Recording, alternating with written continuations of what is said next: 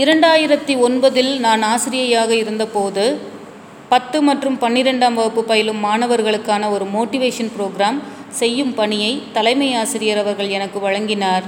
Motivation என்பது வெற்றி கதைகளை படிப்பது மட்டுமல்ல தோல்வி அடைந்தது தோல்வி அடைந்து துவண்டு போனவர்கள் எப்படி மீண்டும் எழுந்து வருகின்றனர் என்பதே என்பதை அறிந்து கொள்வதே என்பதுதான் என்னுள் முதலில் தோன்றியது.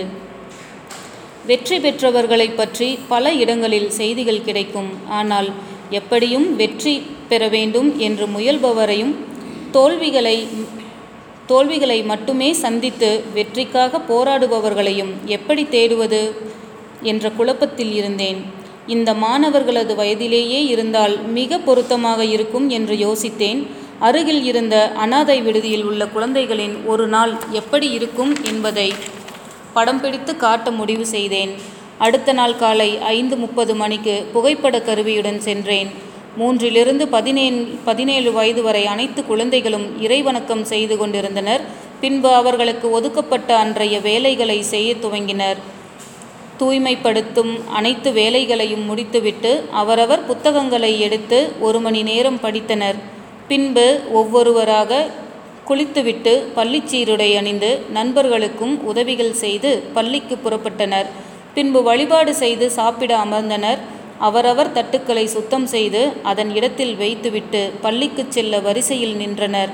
பின்பு ஒரு மாணவன் வழிநடத்த அனைவரும் வரிசையில் பள்ளிக்கு சென்றனர். மாலை பள்ளியில் இருந்து வந்தவுடன் சீருடை மாற்றிவிட்டு அவரவர் துணிகளை சலவை செய்தனர். சிறிது நேரம் விளையாடிய பின்னர் வீட்டு பாடங்களை செய்தனர். எட்டு மணிக்கு உணவு செய் உணவு உணவு செய்ய உதவி செய்தனர். ஒன்பது மணிக்கு உணவருந்திவிட்டு படுக்கை அறைக்கு சென்றனர். குறிப்பு இந்த வேலைகளை இந்த நேரத்தில் செய்ய வேண்டும் என்று வலியுறுத்த அம்மா அப்பா பாட்டி தாத்தா என்று யாருமே இல்லை. இந்த காணொளியை காட்டியவுடன் பேசத் துவங்கினேன். உங்கள் வயதில் உள்ள இந்த சிறுவர் சிறுமியருக்கு பண்டிகைகள் கிடையாது பிறந்தநாள் கொண்டாட்டங்கள் கிடையாது. யாரேனும் தாங்கள் உபயோகித்த துணிகளை அந்த விடுதிக்கு தானம் செய்தால் அவர்களுக்கு புத்தாடை அதுதான் அவர்களுக்கு புத்தாடை அன்றுதான் பண்டிகை.